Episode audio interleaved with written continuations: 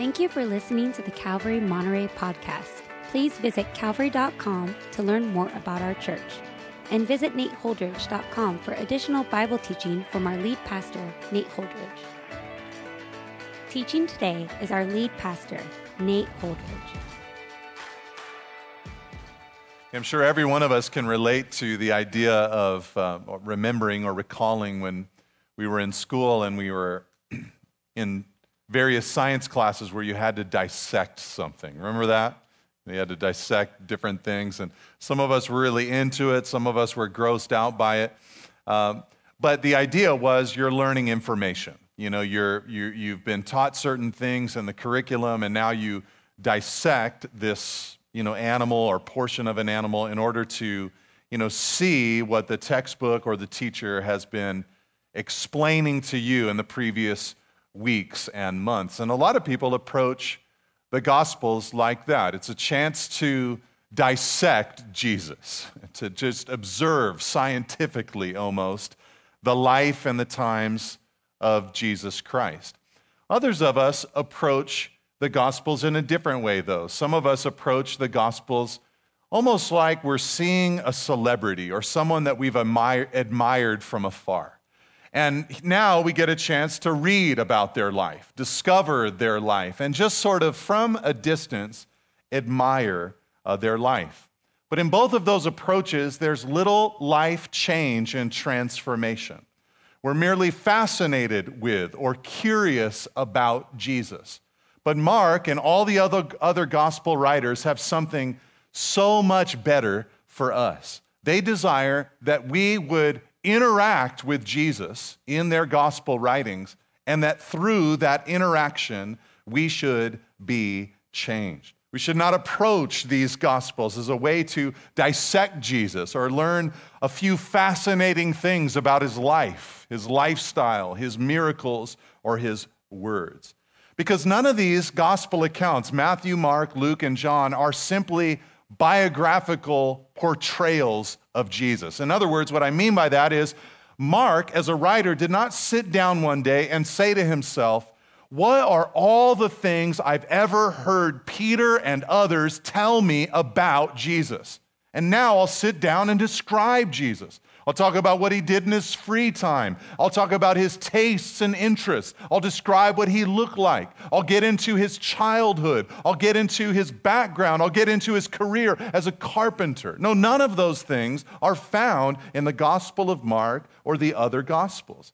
No, every gospel writer instead wrote not a biography of Jesus' life, but a historical theology in other words, there's a specific thing that each gospel writer wants his audience to interact with about Jesus so that an exchange can take place. This is, I think, best illustrated by thinking about the book of John. I'm sure many of you have read the book of John before, and if you haven't yet read the book of John, uh, go read the book of John this week. It's a marvelous and powerful book. And John, in his gospel, because it's very different from Matthew, Mark, and Luke, he declares Look, the reason that I'm writing my gospel is so that you might know that Jesus is the Son of God and that you might believe in him. John started his gospel by saying, Jesus is the Word who became flesh and dwelt among us. God who became flesh and dwelt among us. And every single story that he told, every episode that he chose to recount for his readers, backed up that concept that Jesus is the Son of God and God the Son. And Mark will do the same thing in this book. He will highlight specific episodes and teachings from Jesus' life in order to drive home specific truths about Jesus. Let me give you an example of this in Mark's gospel. Uh, Jesus, we know, especially from reading the book of John, did actually spend a decent amount of time ministering in Jerusalem and in the region around Jerusalem called Judea. But by reading the book of Mark, you barely see Jesus in Jerusalem. There will come a point where he turns his attention to go to Jerusalem in order to die, but Mark chooses episodes from Jesus' life that are mostly centered around the region of Galilee, which they referred to in that day as Galilee of the Gentiles. And then, quite often, Mark will follow Jesus out of Galilee to the east or to the north into exclusively Gentile territory where he'll minister to people who are far from Israelite culture and far from the Israelite God. And Mark is doing this to help us understand that Jesus came to save the whole world, that Jesus came to reach into the nations, and he wants his readers to get that picture of Jesus. But that's not the only theme that Mark is going to highlight in the life of Jesus. All throughout the Gospel of Mark, he will talk about some who are inside and some who are outside the kingdom of God. And usually it's a big surprise. Jesus' family at one episode is outside, but people who are just sitting with Jesus and learning him, uh, learning his word as he teaches them, they are inside. Gentiles who seem to be outside are actually in, and the religious leaders are out. It's a constant theme throughout Mark's gospel. He's always going to portray Jesus as well as on a journey. Jesus is traveling. One of Mark's favorite words is the word immediately because he's just moving from the next place to the next place to the next thing that Jesus has done. And the idea that Mark has is that Jesus' journey is one that we should join today. He's going to highlight how Jesus is constantly asking people not to publicize his miracles until the proper time. And we'll wrestle with that when we get to those passages. And one favorite theme of Mark throughout the whole book is the theme of faith that we should be people who trust Jesus, who believe in Jesus, and are leaning upon him for our everyday life and experience. No, Mark wants us to contemplate these elements about Jesus. And the word contemplate is probably too soft of a word. I think the better word would be this confront. Mark wanted to confront his readers with Jesus. You see, it's probable that Mark wrote this gospel for Christians who were living in Rome. They'd been believers for a while. Mark did not wait all that long after Jesus' ascension to write about Jesus' life, but he might have been the first gospel writer to put his writing down in ink. And his desire, it seems, is to revitalize a church who had begun to grow dull in their understanding of Jesus. He wanted his readers to be confronted by who Jesus is so that spiritual formation could occur. Now, listen to me right now. This, I think, is really important for us as we study together through the Gospel of Mark. If we say things like this to ourselves, like, I know this story, or I've read this story, or I've read the book of Mark before. I mean, some of you could probably say, I've read the book of Mark 50 times. And if we say to ourselves, like, I know this story, I know about Jesus, we are going to miss what Jesus has for us. How, how, do you, how do you say about the most magnificent being in all of the world, the, the eternal creator, the word who became flesh? How do you say, I, you know, I, yeah, I know him? I mean, you say, I know him like this much, but there is so much more that I need to know about him. And Mark wants us to confront that reality. He wants us to say that I want, we want to discover Jesus afresh, to have him shake us to the core, to move us into his reality and to shape our lives. Jesus Christ is after our hearts, so he sent Mark to tell us about him so that we could be changed. So, this is why the theme that I'm going to choose for studying through the book of Mark together is this follow the servant Savior. The, the reason I'm saying it like that is because if you were to sit here with 30 different books that scholars have written about the book of Mark, and you had them stacked up on your desk, and you just took the one at the top, read in the introduction what they think the theme of the book of Mark is, closed it up, and set it to the side until you got done with all 30 books, you'd probably find in 28 of them that they say the theme is that Jesus is the servant who came to the world to serve us, who then also suffered and died to save us. He is presented in Mark's gospel as the servant who came to save. A good example of this theme is found in the central verse of the whole book, Mark 10, verse 45. Jesus himself said, For even the Son of Man came not to be served, but to serve and to give his life as a ransom for many. He came to serve, but he also came to save through his death. But here's what I don't want to do. I don't want to stop with that and say, here's what Mark's about. It's about Jesus, the servant Savior. And to have us simply spend a few months dissecting, thinking about him and going, man, it's just so cool. He's a servant savior. That's who he is. Wow, the, praise the Lord. What, who's gonna, who do you like in the Super Bowl? You know, like I don't want to leave it there. I want us to then follow the servant savior. That's Mark's desire. He wants us to follow the one that we've discovered in this book. Okay, so that's a little background, a little bit of an introduction about Mark's gospel. But before we look at the verses that we read a little bit earlier, I should probably say a word or two about the guy that actually wrote the book. His name is Mark. Uh, he was a young man during the life of Jesus. He was not one of the 12 disciples. His mother owned a home that had an upper room in it that she would then lend out from time to time to Jesus and his disciples when they were near Jerusalem. Uh, that room was the room that Jesus and his disciples used for the Last Supper. It's possible that it's the room that they used for the 10 day church prayer meeting before the Holy Spirit fell down upon the church in Acts chapter 1. So, Mark had a mother who was interested in Jesus. And from afar, it seems that Mark was also interested in Jesus. And eventually, of course, he became a believer in his own right. He was related to a man named Barnabas who became Paul the Apostle's ministry companion on their first missions trip. Uh, going out to preach the gospel. And because Barnabas knew Mark, uh, he recruited him on their first missionary team. And something happened in the middle of their first missionary trip where Mark quit the team and went back home. And then Paul and Barnabas just kept on going. And then they came back home and eventually decided, hey, let's go out again on another missionary journey. And Barnabas said, I'm down uh, but let's bring Mark with us. And Paul said, I am not bringing he who abandoned us on our first journey together. And Barnabas didn't like that. Mark and Barnabas were family, and so they had a great dissension, the Bible says. A couple real godly guys arguing, the shock of it.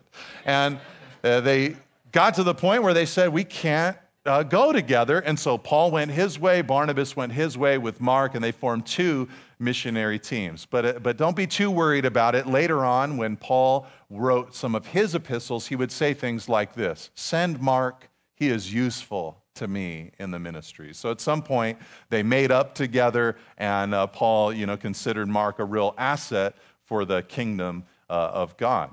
Uh, but what is clear also is that Mark probably after that episode became a ministry co laborer with Peter. And many in the early church regard the gospel of Mark as really, in one sense, the gospel of Peter. That Peter took everything he had seen in Jesus' life, communicated it to Mark, and that Mark, of course, synthesized it and, led by the Holy Spirit, wrote down some of the things that Peter had spoken uh, to him. Now, throughout the whole book, Mark never says his own name. He never says that he wrote the book of Mark, but there is uh, one little moment that many people think uh, Mark is alluding to himself. Remember, uh, his mother let Jesus use her upper room for the Last Supper. Where did Jesus go after the Last Supper? He went to the Garden of Gethsemane where he prayed, eventually was arrested uh, by a mob who took him to the religious leaders. And none of the other gospels include this little snippet, but Mark includes this. After Jesus was arrested, it says, And a young man followed him with nothing but a linen cloth around his body, and they seized him, but he left the linen cloth and ran away naked. And that's the end of this part of the story. Just this random young guy, he's there. He's got a linen cloth, like he woke up in the night, he's got his, throws his PJs on, and then Jesus is arrested and they go grab him too, and then he wiggles away from it and he runs away naked. None of the other gospel writers include this, and it's just really weird. And so most people think that this is Mark putting a little autobiographical statement about himself in there. Like, I was a young guy, so here's kind of an embarrassing thing that happened to me, but I was there when Jesus was arrested. I was one of his early uh, followers or early disciples, okay? So that's enough of introduction, though. Let's, let's think about this. I want to talk to you today from these eight verses that we read to begin uh, about Mark's Jesus. What did he think about Jesus? I'm going to show you four things. Here's the first thing. Number one, Mark thought, number one, Jesus is good news. Jesus is good news. He says it this way in verse 1 the beginning, this is how he starts his book, the beginning of the gospel of Jesus Christ, the Son of God. Right away, Mark tells us how he feels and what he thinks about Jesus he tells us, Jesus, I know him to be the Son of God. And this will be a theme throughout the whole book of Mark. In fact, one of the ideas is that the disciples don't figure out that Jesus is the Son of God until after Jesus rises from the dead, but there are others who shouldn't know, but who do know that Jesus is the Son of God. There's an episode, a couple of them, where the demons proclaim him as the Son of God. And at the cross, the book kind of ends with a Roman centurion saying, Surely this man was the Son of God. But it's not until after Jesus rises from the dead that, that the disciples finally figure out that he's the Son of God. But Mark lets us know it right off the bat Jesus, he is, I'm proclaiming him as the Son of God. But don't you like the way the book begins? It just kind of reminds me, at least, of the book of Genesis. You know, he says, in the, the, the, beginning of the gospel of Jesus Christ, Genesis begins in the beginning. God created the heavens and the earth. And I think this is cool because I think, in a sense, what Mark is doing with that word beginning is he's helping us look all the way back to creation, where God established a beginning. Because, of course, before there was time and matter and space, there was no time for God. He lived in an eternal realm and existence. But at the beginning of creation, God established what was a new heaven and new earth, something brand new at that time. But I think in Mark's mind, he sees Jesus as the bringer of a new kind of realm, a new epoch, a, new season who brings a new beginning uh, if you will, a new creation made possible by Jesus Christ. And to Mark, this is good news. That's why he calls it the gospel of Jesus Christ, because the word gospel in that era meant good news.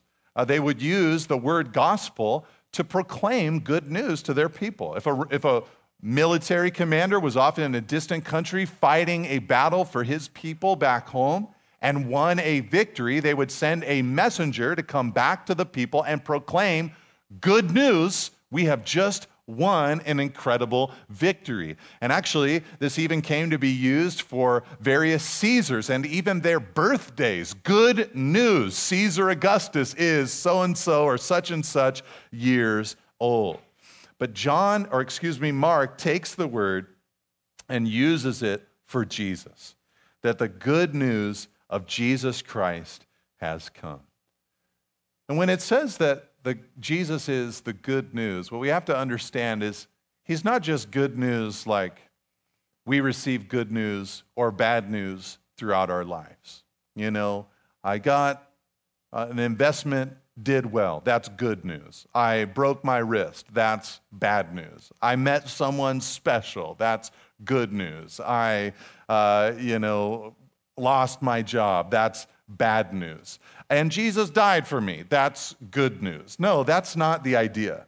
The idea of Mark is that the gospel of Jesus Christ, the good news of Jesus, is the greatest message of all, that it's the best thing that could happen to you, the supreme and ultimate news, and that when you embrace it, it prepares you for God's goodness to flow into your life. And I think this is important because many in our world today are cultivating an idea that if we were a religionless society, good things would happen, which is ignorance because it ignores so many of the religionless societies which have come before us and have dominated and even killed many of their people. But the gospel, when we believe it, when we embrace it, good things happen to human beings who allow Jesus to come into their lives. One great thing that happens is what is going on inside of you. Because when your sin is dealt with, when your guilt has an outlet, when God wipes it away, or when shameful things that have occurred to you that you've been exposed to have a process whereby they can be cleansed from your life through the gospel of Jesus Christ, it has positive moral and mental and emotional effects upon you and your soul.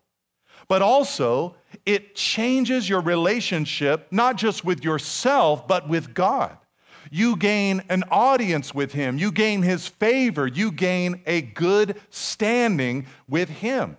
And when that occurs in your life and you begin to understand it, you begin to be set free from trying to gain the approval of other people. And we all, I think, would understand that striving for the approval of others leads us to so many negative behaviors in life. So you can be set free within and you can be set free without but it also can bring you into the spiritual family, a place of belonging that you have needed throughout your whole life. You see, the blood of Jesus brings you into the family of God, the flock of Jesus, the body of Christ. You become part of the new humanity that his blood generated. You are no longer outside, but by the blood, you are inside his community, his people group. And you can know that you have been chosen and loved, elected by him because of what he has done for you. So, the first thing we see Jesus is good news. Amen? But the second thing that I, that I think Mark would show us is that Jesus is the king that we should follow. Jesus is the king that we should follow. Let's read it again in verse 2 through 4. He says, As it's written in Isaiah the prophet, Behold, I send my messenger before your face who will prepare your way, the voice of one crying in the wilderness. Prepare the way of the Lord, this voice says, make his path straight. And as a reaction to that prophecy, John appeared, verse 4, baptizing in the wilderness and proclaiming a baptism of repentance for the forgiveness of sins. Now, some gospel writers quote from the Old Testament liberally and some of them, when they do, really offer few explanations, like Matthew does this. He quotes from the Old Testament a lot and really doesn't explain them. He doesn't spend time explaining Jewish traditions and customs. And the reason he does that is because he wrote with a Jewish audience in mind. Uh, Mark, though, rarely quotes from the Old Testament.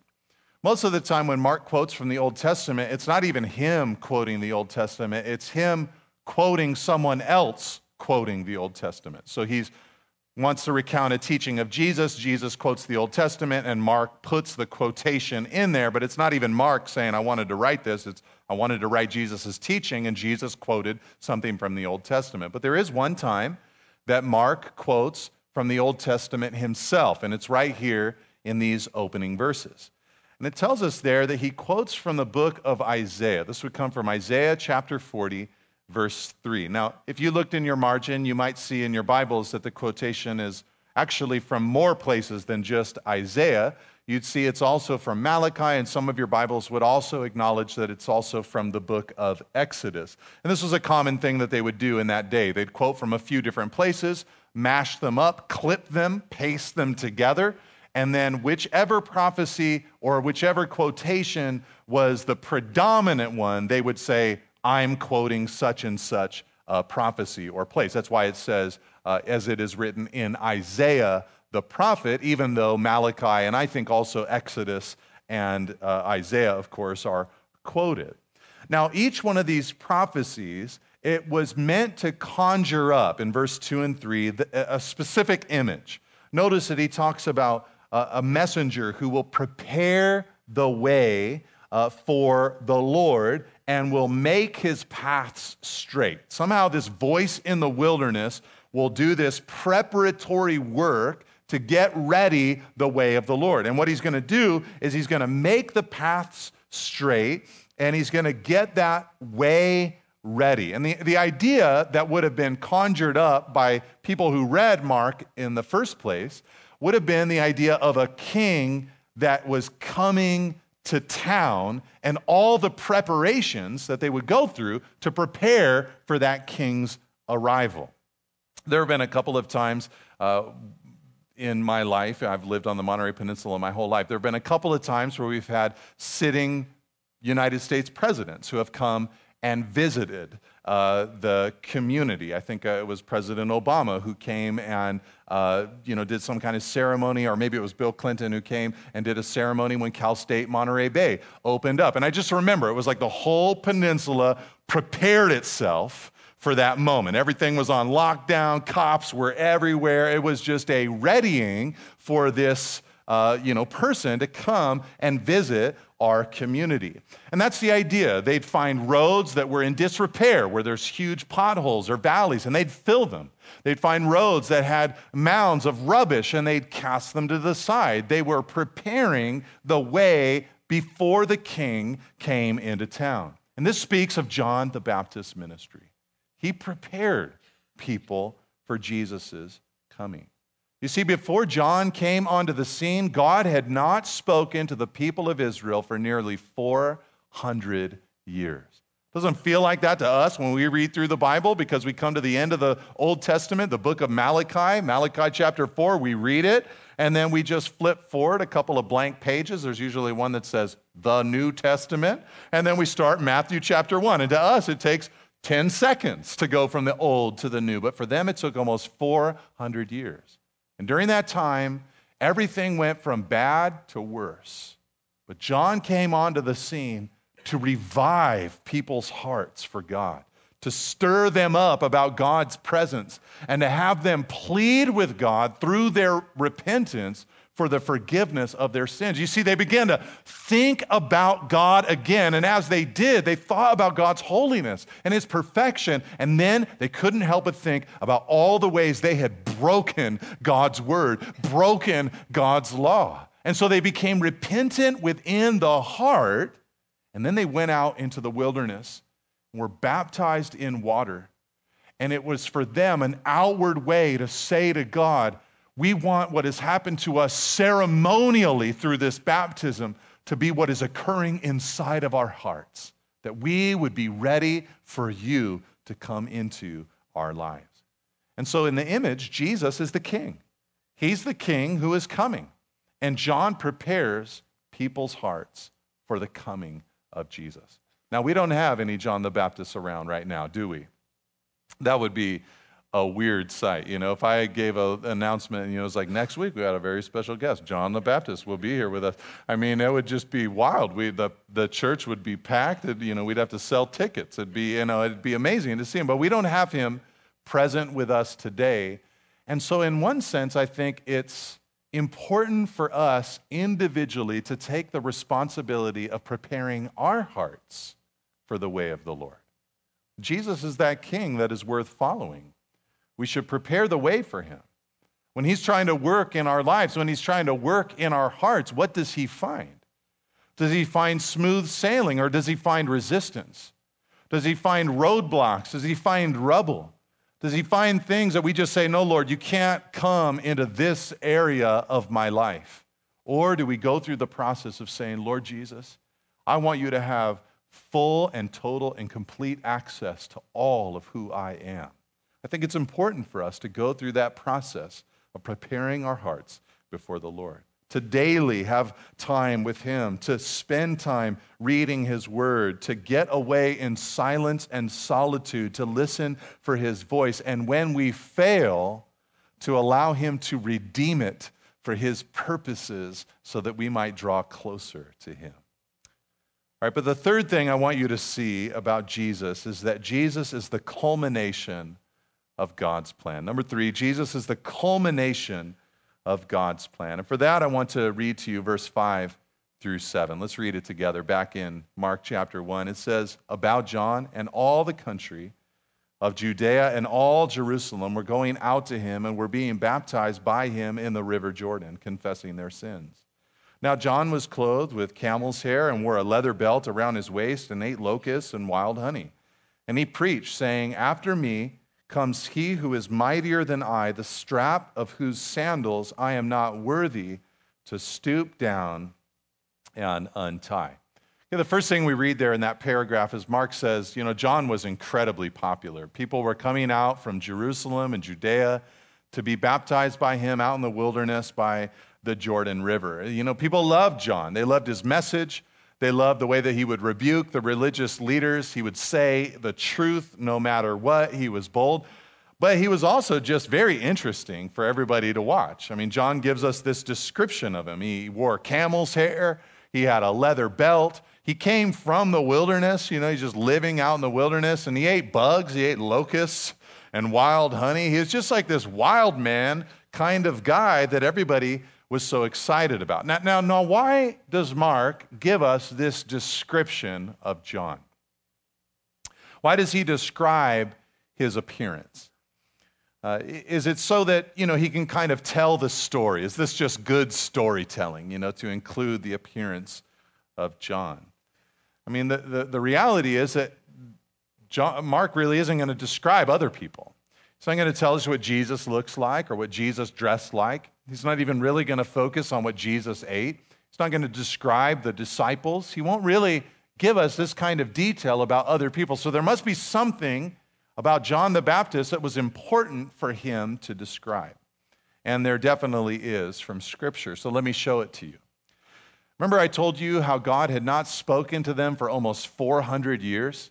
Here's the last thing God had said. Okay, get ready for this. This is the last thing God had said to them. It comes from Malachi chapter 4, verse 5 and 6. God says, Behold, I will send you Elijah the prophet before the great and awesome day of the Lord comes. He'll turn the heart of fathers to their children and the hearts of children to their fathers, lest I come and strike the land with a decree of utter destruction. This is the last, this is the end of the Old Testament. It's over at that point. And for 400 years almost, you know, uh, what was the last thing that God said to us? Well, He said that Elijah the prophet was coming before the great and awesome day of the Lord. So everybody's waiting for Elijah to come. Now, when John was born, before Elizabeth, his mother, became pregnant with him, the angel Gabriel came to John's father, an elderly man named Zechariah. And this is what, at least partly, the angel said to Zechariah, Luke 1, verse 17. He said, He will go before him. In other words, John will go before Jesus in the spirit and power of Elijah to turn the hearts of the fathers to the children and the disobedient to the wisdom of the just to make ready for the Lord a people prepared. So God had said, Elijah is coming. He's going to turn people's hearts towards the Lord. And Gabriel says to Zechariah, then, almost 400 years later, your son is going to come in the spirit and power of Elijah and do Elijah y stuff there in Israel. Okay, but there's one more quotation I want to show to you. Way back in 2 Kings, there was a wicked Israelite king named Ahaziah. He fell off the balcony of his home probably because he had been drinking too much. And he was injured to the point where he wondered Am I going to live or am I going to die? Am I going to recover or am I going to die? And so rather than ask God to touch his life, uh, rather than pray to God, he sent messengers to a foreign country to ask about a false God that neighbored them about his condition. So he's on his the messengers are on their way. And Elijah, the prophet of the Lord, hears about this. So he intercepts these messengers. He says, I know all about the king, I know all about what has happened, and I have a message from the Lord for you. They're like, wow, this is crazy. We haven't told anybody what we're, the mission that we're on. What's the message from God? And he says, the message from God is that he, yes, this guy will die. So they're like, sweet, that made our trip easier. So they went back to King Ahaziah.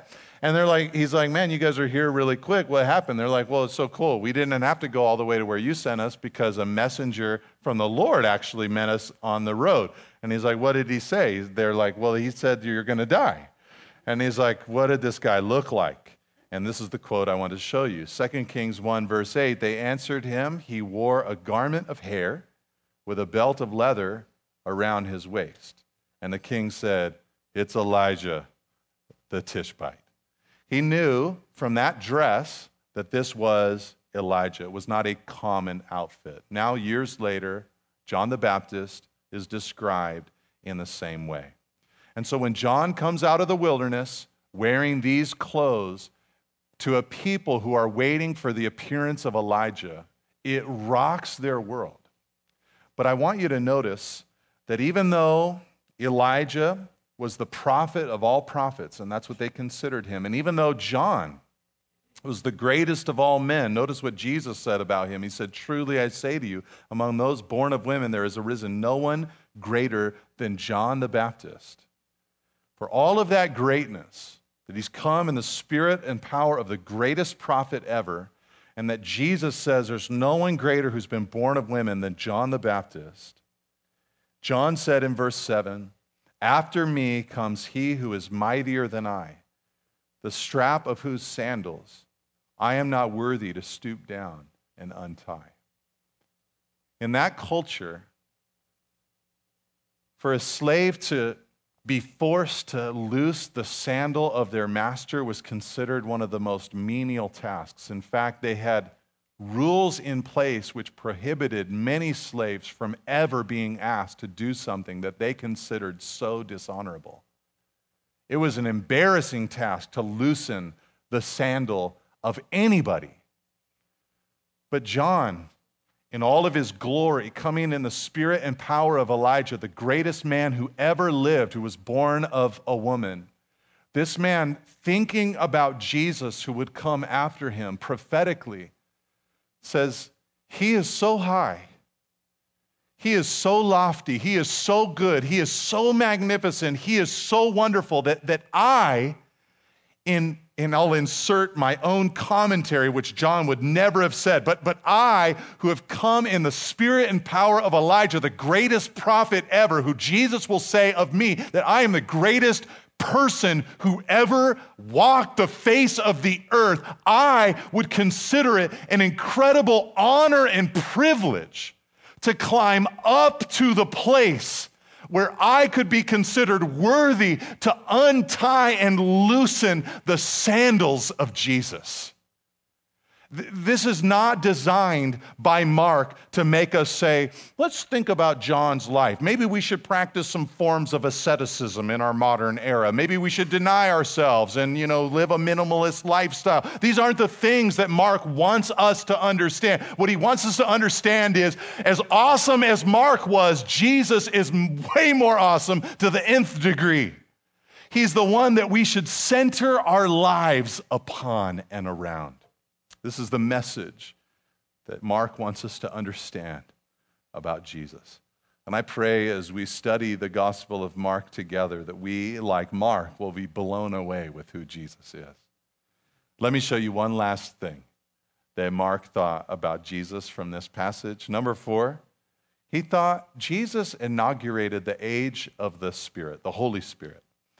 That's why Mark said in verse 8 to everybody, I baptize you with water, but he will baptize you with the Holy Spirit. This was uh, actually something that, that the prophets of old were waiting for. Prophets like Ezekiel would say things from speaking for God like this I've given you a, I will give you a new heart and a new spirit I'll put within you. I'll remove the heart of stone from your flesh and give you a heart of flesh. I'll put my spirit, God announced to them, within you and cause you to walk in my statutes and be careful to obey my rules. Sometimes we talk about it as believers today, like, you know, we say, you know, what we believe is that when someone places their faith in Jesus, the Holy Spirit comes to live inside of them. And we kind of say it like, you know, we know it, that's the truth, and it just kind of doesn't really shock us anymore. But what we have to understand is they were looking forward to this day. To them, it was a radical thing that the Spirit of the living God would come to live inside of his people. And what John is saying is really simple. I mean, he's announcing it there while he's baptizing people. I just kind of imagine him like waist deep in the Jordan River, people coming out from the shore to him. He baptizes them and sends them on their way. They go back to the shore. And it'd be very obvious on the shoreline who had been baptized and who hadn't been baptized. All you had to do is figure out who's wet and who's dry. I mean, it's pretty apparent. You're there with sopping hair, your clothes are wet, you just got baptized by John the Baptist. You're dry, bone dry, you haven't been baptized yet by John the Baptist. But he says, Look, I'm out here baptizing with water, but there's one coming who, when he baptizes you, he's going to take you and immerse you in a way better substance than water. He's going to immerse you in the substance of the Spirit of God so that God's Spirit is dripping off of you that God's Spirit is working through your life. You see, the reality for us as believers is we cannot get the job done, the mission of Jesus accomplished, without the help and the aid of the Holy Spirit. We need the Spirit of God to empower us, to fuel us, to aid us. We need His gifts and abilities, His might, his power. The Greek word is the word dunamis, like dynamite. We need his ability in order to do what Jesus asked us to do in making disciples of all nations. But so often we trust ourselves, our own strength, our own ability. And I'd encourage you, don't be afraid of the Holy Spirit. Many Christians in our modern time are afraid of the Holy Spirit, sometimes for good reason because of the abuse of some believers in, concerning the realm of the Spirit, odd things being attached to, or I would say blamed on, the Spirit of God. But don't let your pendulum swing all the way to the other side of things where you just say, man, the Holy Spirit, that's weird. I don't want to have anything to do with him. No, he loves you, he cares for you, he has a plan for your life. Did you know that the Bible says that the Spirit of God distributes gifts individually as He wills. Have you ever thought of the Spirit of God looking upon your life and saying, I have a will for you? I have a desire for you. I have a special gift or ability for you that I want to give to you. So I'd encourage you, celebrate this age of the Spirit that we are in. All right, I'm going to close now by giving you uh, five applications, and then I'll close in prayer and, and we'll end our time together. Five applications. Yeah, here's number here's one. Number one, tell people in your life what Jesus has done for you. You know, just kind of have a habit. Like, you know, when you're in life group, it's not a hard thing, is it? You just tell people, like, this is what the Lord's doing in my life, this is what He's speaking to my heart. Talk like that all the time. You know, tell people what the Lord's doing in your life. Tell them what he has done in your life historically and what he saved you from, but also talk about your current life, you know, because this is the gospel. It's good news, the gospel of Jesus Christ. Just declare it to others. Number two, here's another application keep a daily appointment with Jesus. Keep a daily appointment with Jesus. If what we need to do is prepare our hearts for the way of the Lord, then one of the best ways I've found to prepare the way of King Jesus in Nate's life is to really protect a daily time where I'm just with the Lord. Uh, he has a chance to, by His word, talk to my heart and speak into my life, correct me when I need it. Keep that daily appointment with Him. Number three, recall and celebrate the position that Jesus won for you. Why am I saying this? From this teaching? Well, remember what I quoted to you from Matthew chapter 11 about how Jesus said, There's no one greater than John who's been born of women. Well, the quotation goes on, and Jesus says, But he who is least in the kingdom is greater than him. So, what that means is if you're a believer today, you have a position before God that is even, it's like better than John the Baptist status before God. You're like, what did I do to deserve that? I'm no John the Baptist. That's right. None of us are as awesome as John was, but you know who's better than John? Jesus. And Jesus, through his blood, gives you his position before the Father. This is beautiful. So celebrate that position. Number four, Read and pray through the spiritual gifts found in Romans 12 and 1 Corinthians 12. That's where you'll see the largest listings of spiritual gifts. Read through them, pray about them, say, Lord, what are you doing in my life? What do you have for me? Don't be one of these people that says, and so now I'll only do things in the church, in the body of Christ, that are specifically what my spiritual gifts are. They're just things in the church that people have to do. We have to serve, we have to lay down our lives together. So don't wait for it to be something that's so perfectly lined up with your spiritual gift, but get in touch with how the Holy Spirit has designed you. And number five, while we're studying Mark as a church, each Sunday spend a little time preparing your heart for King Jesus. Okay, what I don't mean by that, and you could do this if you want, you could take a couple hours before you come to church. I mean, this is the 11 o'clock service. I don't know what you guys were doing the rest of the day before this. is a lot of time, you know. But, but uh, so I'm not saying that you need to spend, you know, three hours, you know, in a room by yourself. Just, Lord, you know, I'm just preparing my heart. Nate's going to talk about you today. You know, I just want to be ready. But you can just do it like this when you're worshiping before the teaching time. Please use that as a time to allow the Holy Spirit to prepare your heart for the way of the Lord. It's really not a time to check your email. It's not a time to be distracted with other things. It's a time to allow your heart to be prepared for what we're going to interact with throughout the whole Gospel of Mark. So I, am just so looking forward to being in this book together with you. It's going to take us forever to get through it. So just letting you guys know, it's going to take a long time. We'll finish Genesis and we'll probably finish Exodus and maybe even Leviticus on Tuesday nights before we're done with the book of Mark. But I got the microphone, so I get to do that. Thank you for listening. If you would like more teachings and information about Calvary Monterey, please visit calvary.com. You can also find books, teachings through the Bible, and articles from our lead pastor at nateholdridge.com. Thanks again for tuning in. See you next week.